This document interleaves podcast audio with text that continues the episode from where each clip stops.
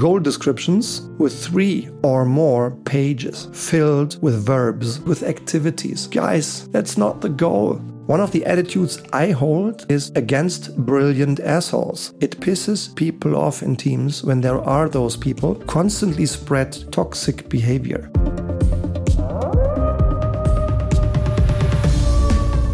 Hello and welcome, dear leader of the pack. Great that you're investing some of your time again today. If you are a long term, long time Leitwolf podcast fan, a warm welcome. And if this is the first time that you're here on the podcast, a, an equally warm welcome. Great that you're joining this community. It's a group of people, thousands of people. It's about 10, 12,000 downloads a month all over the world. Great you're joining our movement.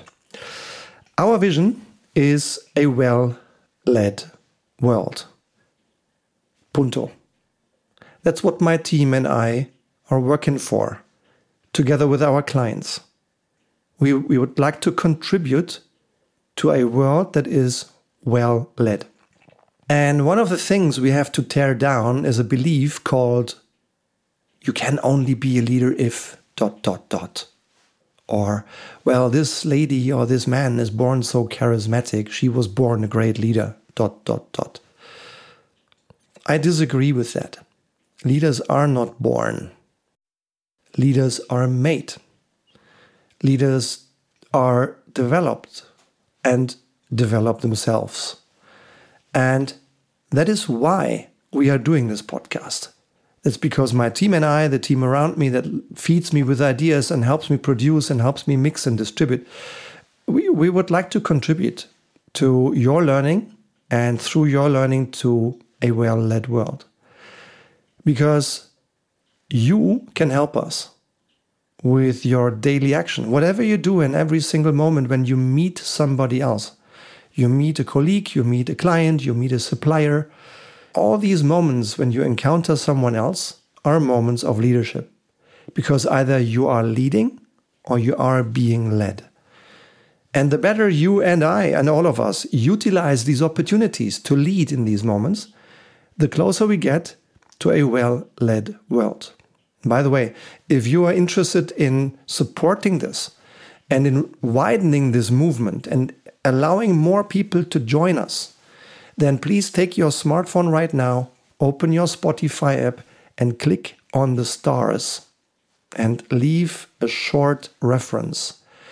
If you do so, you help us, my team, and me learn what works for you and what we can improve. And you make this Leitwolf podcast accessible to more people in more continents. Thank you for your support.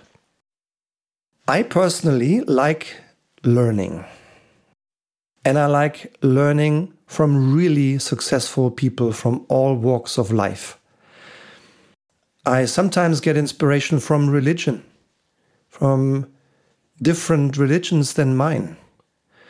I get huge inspiration from traveling. I love traveling and I want to do more of it. I've, I have seen two new countries last year and I'd like to travel more than I actually do right now, but I love traveling. And I get inspiration from sports because I love sports. Uh, I was born a team player uh, in a ball sport. My father used to say, Hey, Stefan, you weren't even one year old and you wanted to play. Uh, you were trying to kick around and mess around with balls. So that's my thing. I love it.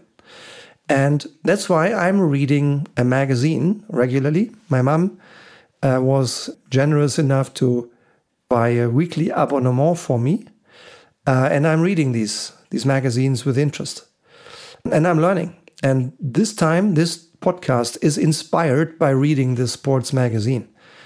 It's inspired by two German professional Bundesliga coaches who were interviewed Frank Schmidt and Christian Streich.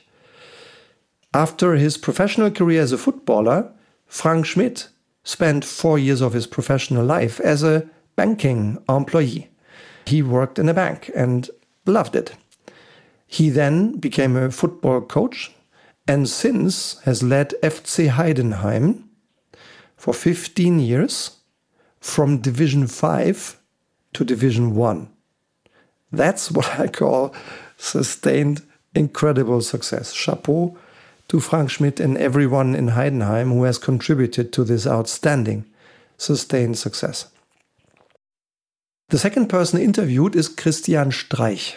Christian Streich has been long, long, long for decades with SC Freiburg and has been their head coach for 12 years. And in addition to one relegation, and I'll come to this later on when we talk about wise goals, his team was relegated to second division once, but under his leadership, the first team also achieved four appearances in the European Cup, which for that club in Freiburg is an outstanding achievement. And chapeau again to everyone in Freiburg who contributes to this success. During this time, he won also the hearts of fans and also my personal uh, support, full support, with his sayings and with his heartfelt comments that sometimes are just make people burst into laughter. He's a wonderful human being with attitude. I really uh, respect Christian Streich. And inspired by reading this, I thought, hey guys, this is something I need to share with you because there are three profound lessons on leadership that all of us can learn from these two terrific Bundesliga coaches. And here they are. First, wise goals. Wise goals. It starts with defining what a goal really is. And I sometimes observe a little bit of confusion, particularly when I'm reading job descriptions and goals in companies. The confusion is between the way and the goal.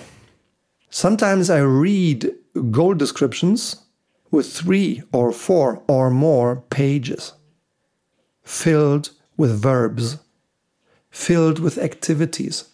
But, guys, no, that's not the goal. That's the action plan. That's the activity we do. We should define goals as the result of something, right? Or as a development, that's fine as well, but as an outcome that you can observe or measure. That's a goal, the result.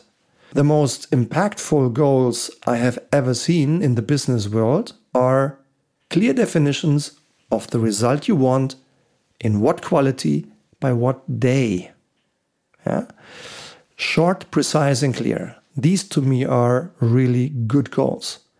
And I'd like to share two examples, real life examples I experienced that illustrate what goals, good goals are. The first is about clarity and focus.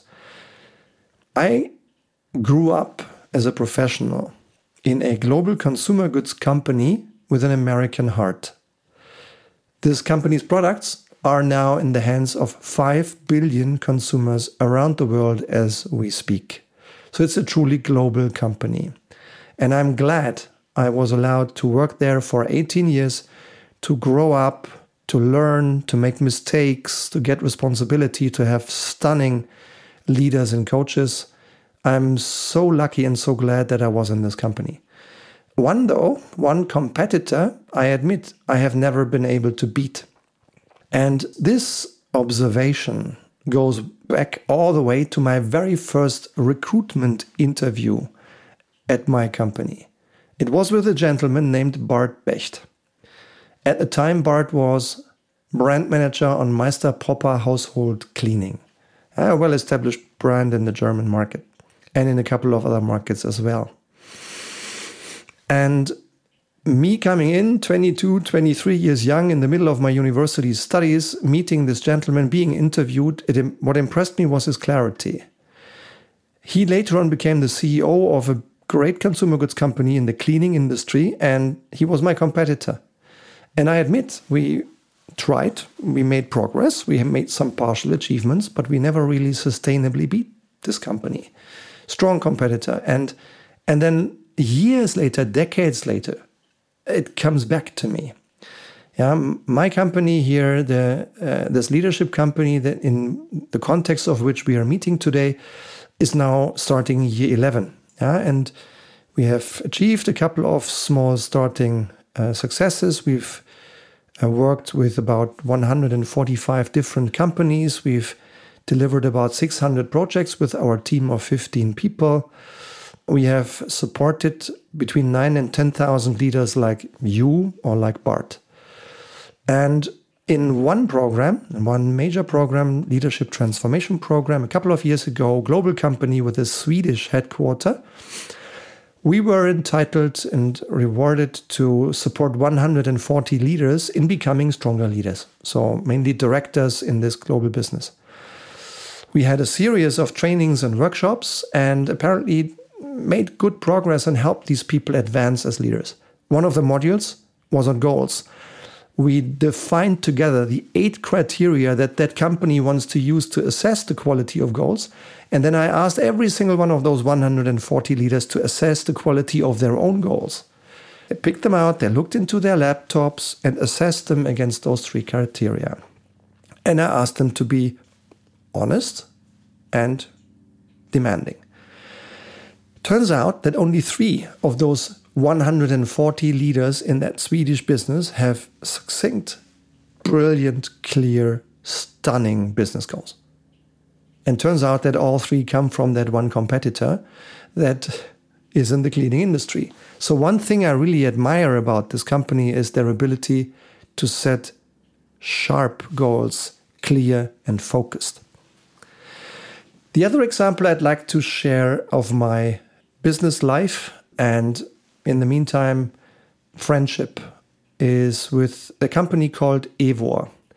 EWOR is a brilliant young company all around entrepreneurship. It's promoting and developing entrepreneurship in the world. Led by a, a stunning young man. His name is Daniel, Daniel Dippold. I think Daniel is only 28, turning 29 next week. If you want to listen to him and meet him, go back to about a year ago or two ago. The title was Young Leads Old. In this Leitwolf podcast, I'm interviewing him, and in fact, throughout the conversation, he interviews me. We learn together, and that's just a symptom of Daniel. He's a, a great young man who founded EWOR. I'm connected to EWOR. I'm happy to support EWOR. And he is on his way to turn this company together with his brilliant team of young, agile, smart people turning this company to to a unicorn, which I keep fingers crossed he will. And in my view, even more is, is conceivable. But he's on his way, and that's where the the second experience comes from. Back in October, I spent three wonderful days up in Gothenburg in EWOR Connect, which is a biannual event that EWOR runs. I was invited as a guest and as a contributor, so I, I shared my beliefs about entrepreneurialism and leadership. And I realize, I learned in exchanging with these people how careful they are, how considered they behave in setting their goals. And it's just been in the last couple of days that Daniel and I had exchanges on WhatsApp, and and he mentioned his goal, and he mentioned the process that preceded defining this goal. And I think it's just wise, wise goal setting. He's very ambitious and he's still considered. That's why I think it's important to have wise goals. And you can have wise goals as well, not just technically smart, but really considered goals that are striking a good balance between being ambitious and demanding on the one hand side, but also achievable on the other. So, point one, also inspired by Christian Streich and Frank Schmidt, wise goals and if I may add an example from Freiburg, where Christian Streich's predecessor, a gentleman named Volker Finke, who has held the record of 16 years of uninterrupted continued leadership of one Bundesliga team and club. I think Frank Schmidt is just overtaking him these these months. He once said, "Let's set smart goals. Let's be among the top 25 clubs in Germany. Top 25 means in a league where 18 are in Bundesliga, you can also get relegated once. As long as you're in the top third of second division, you're still in your goals, uh, which I think is wise. Wise for that club at that time, about 20 years ago, to not insist that only being in Europe or more is success for, for Freiburg. It was just a wise goal setting. Um, and I think that is, is one of the ingredients of this roaring, sustained success called SC Freiburg. Wise goals. Let's learn from them. Second point clear attitude. I think that's another trait of good leadership to have a clear attitude and to take it, particularly when the going gets rough. And this clear attitude, I already perceived reading the title in this interview. The interview was entitled, quote, We must rigorously stand up to the agitators, unquote. So taking a clear position against xenophobia, against gender discrimination, against racism, against any form of discrimination. Yeah? I like it. Another element in that interview, and many times those two leaders took a clear attitude. Another one was attitude for performance. Because Frank Schmidt shared a statement, a sentence that just made me stop, pause, and reflect. Even if you're not into team sports, you probably can relate to the situation when you feel you have 25 players, but only 11 can start. You have to make choices and you have to disappoint some people. But he made me rethink this because he said, quote, it's not up to me who plays. It's up to the players, unquote. So I interpret this as a clear attitude for performance. Yeah?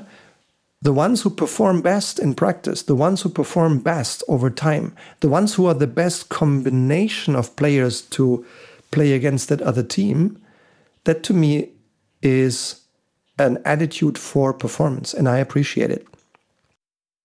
And if I may just add one attitude of mine here into the mix, and you will have yours. Uh, I hope you have yours. And if you have spent time, write them down. If you haven't yet, don't worry, but start. Think about your own attitudes, your own leadership principles. Write them down, share them with me. One of the attitudes I hold is against brilliant assholes and against toxic behavior because I'm not ready to stand it. Uh, it pisses people off in teams when there are those people who constantly spread toxic behavior. My patience with these people is short. I give them feedback once, I give them feedback a second time.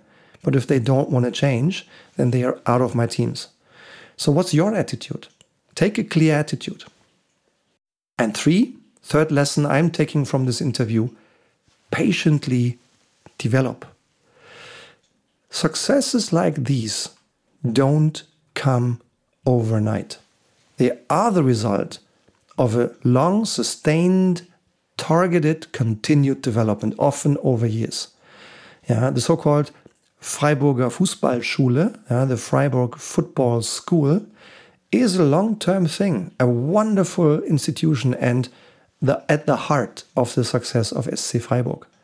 Several years of training, starting young at early age, with a transitional area, with a second team that is in the third professional league, uh, playing on a very high level, and a great holistic systems that spots talent and develops talent into their full potential. And they invested. It's a great holistic system, including, for example, a football school that costs a lot of money, that costs double digit millions, you bet.